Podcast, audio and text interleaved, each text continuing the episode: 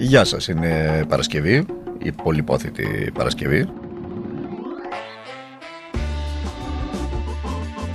Για τους μαθητές, όσοι θυμάστε τα μαθητικά σας χρόνια, όσοι θυμόμαστε μάλλον τα μαθητικά μας χρόνια, όποιοι από μας τα θυμόμαστε, η πολυπόθητη μέρα και για τους τυχερούς εργαζόμενους οι οποίοι δουλεύουν πενθήμερο, οι υπόλοιποι, υπομονή είναι η μαγική λέξη. Πώς υπομονή να κάνουμε, δεκαετίες ολόκληρης υπομονή κάνουμε, αλλά δεν αλλάζει τίποτα. Ας πάντα να μην ξεκινήσουμε πάλι με την, με την κρίνια.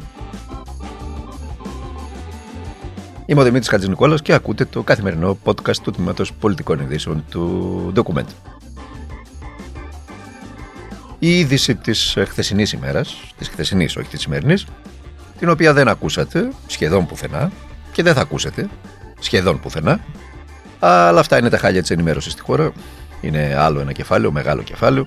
Η είδηση λοιπόν της χθεσινής ημέρας ήταν η, η ανακοίνωση για τη νέα εκρηκτική πραγματικά αύξηση του δημόσιου χρέους της χώρας, το οποίο στα τέλη Μαρτίου, κρατηθείτε παρακαλώ, δηλαδή το πρώτο τρίμηνο του δύο χιλιάδες είκοσι ένα έφτασε, εδώ κρατιόμαστε όλοι μας, τα τριακόσια ογδόντα δισεκατομμύρια, ογδόντα εκατομμύρια ευρώ. τριακόσια ογδόντα δισεκατομμύρια, το ξαναλέω. Είναι ασύλληπτο το νούμερο. Αν αναλογιστεί κανείς και το χρέος του δύο χιλιάδες δέκα, το οποίο μας έβαλε στη μεγάλη οδυνηρή περιπέτεια της χρεοκοπίας, αντιλαμβάνεται κανείς, κάνει το κοντράστ και αντιλαμβάνεται σε τι κατάσταση είναι η χώρα.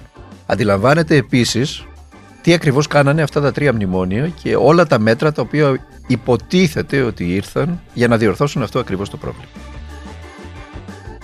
Για να έχετε μια τάξη μεγέθους, από τον Μάρτιο του δύο χιλιάδες είκοσι, τον Μάρτιο του δύο χιλιάδες είκοσι, έτσι, μήνα κατά τον οποίο άρχισε η πανδημία, το λέω γιατί είναι ορόσημο αυτό.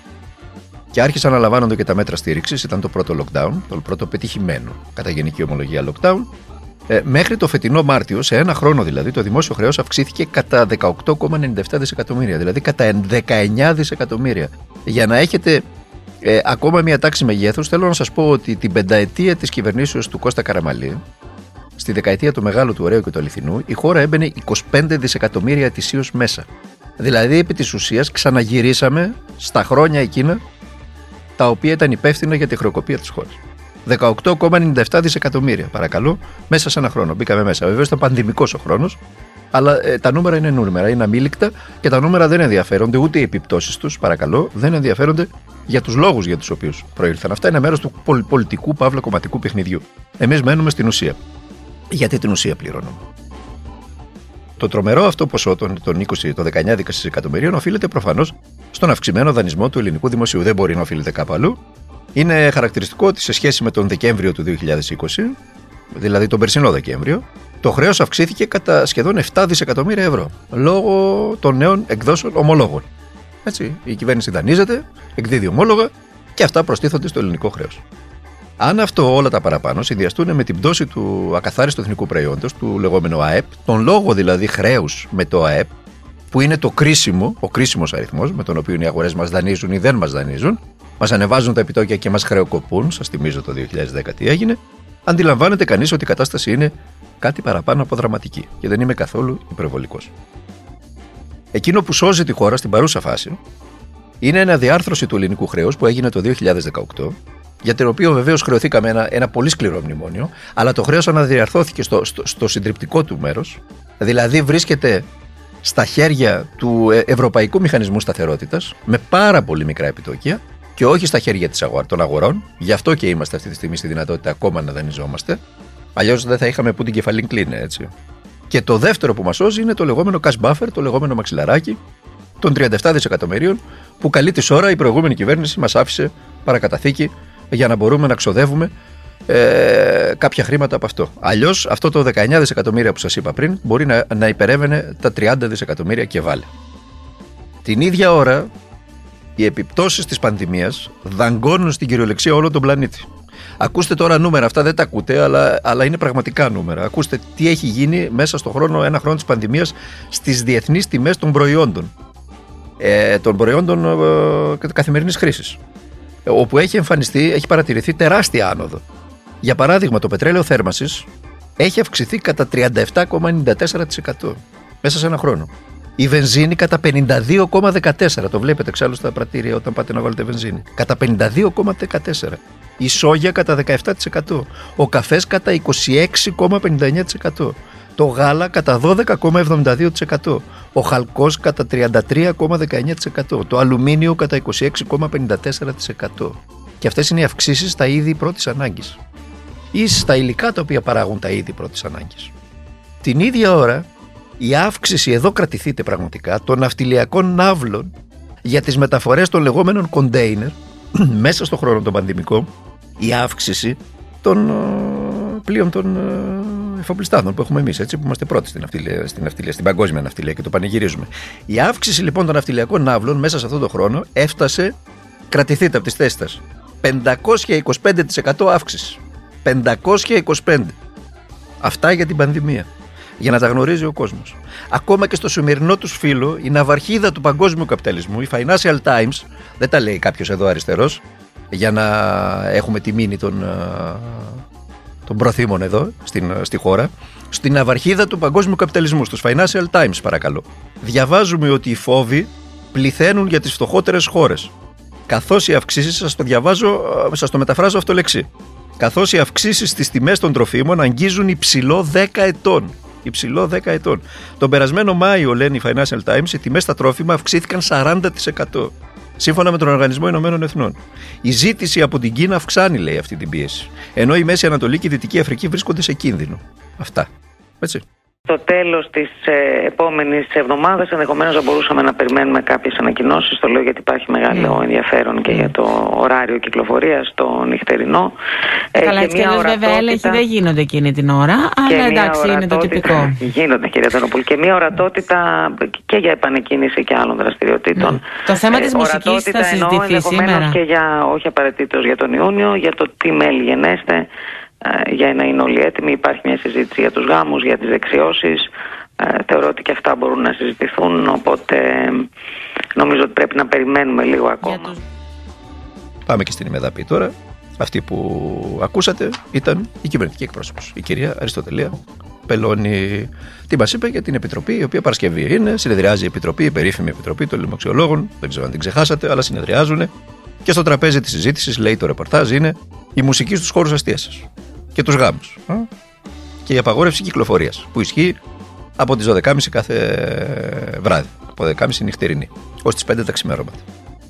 Πρόθεση της κυβέρνησης είναι η απαγόρευση κυκλοφορίας να μειωθεί και να ξεκινάει από τη μία, είτε από τη μία και τριάντα. Μετά παίζουμε με τα λεπτά τώρα.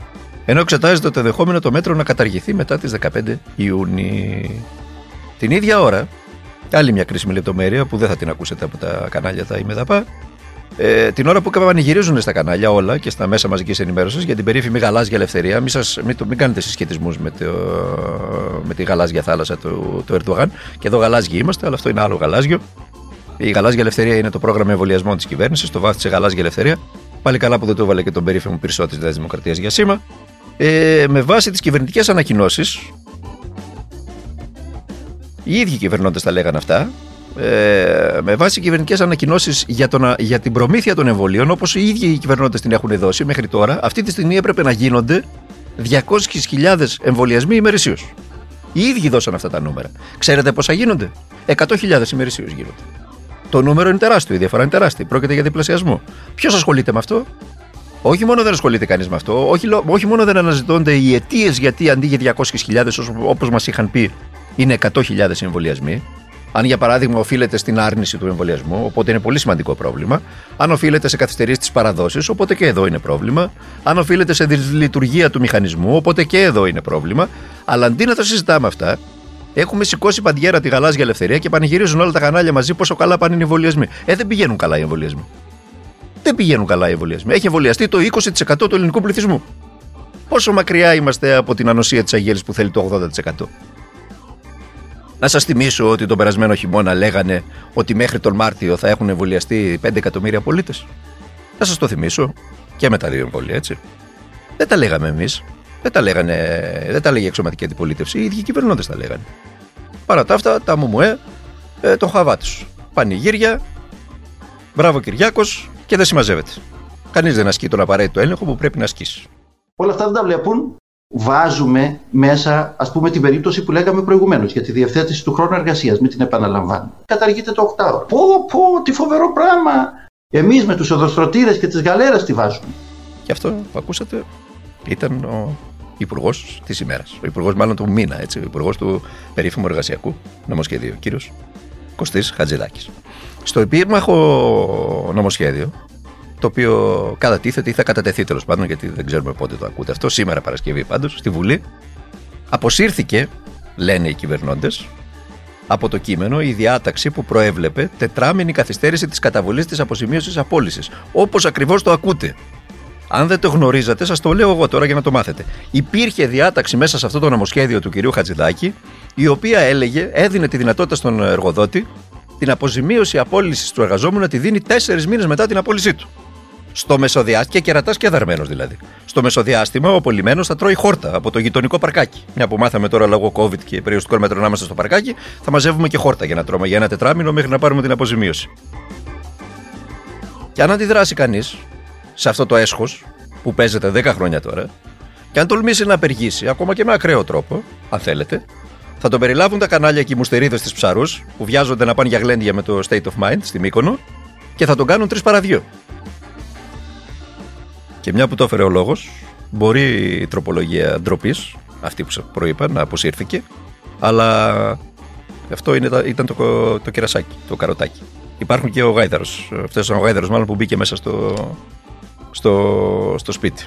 Θα, όταν βγήκε ο γάιδαρος τώρα, θα μείνει τι, θα μείνει ότι αυστηροποιείται περαιτέρω το πλαίσιο προκήρυξης απεργίας. Κοινώς, σε λίγο, έτσι πως πάμε, σε μερικά χρόνια έχω την αίσθηση ότι όποιος τολμήσει να απεργήσει θα έρχεται οι ειδικές δυνάμεις του ΕΡΚΑΜ και του Λιμενικού και θα τον πυροβολούν κατευθείαν στο κεφάλι για να τελειώνουμε με αυτούς τους ενοχλητικούς. Εδώ θα είμαστε εμείς πάντως κάθε μέρα να τα συζητάμε και να τα λέμε όλα αυτά στο καθημερινό podcast του Τμήματος Πολιτικών Ειδήσεων του Ντοκουμέντο. Να περάσετε ένα ευχάριστο, όσο δεν πιο ευχάριστο γίνεται, Σαββατοκύριακο. Να προσέχετε τους εαυτούς σας, να προσέχετε τους οικείους σας. Τίποτα στη ζωή δεν μας χαρίζεται. Για όλα θέλει αγώνα.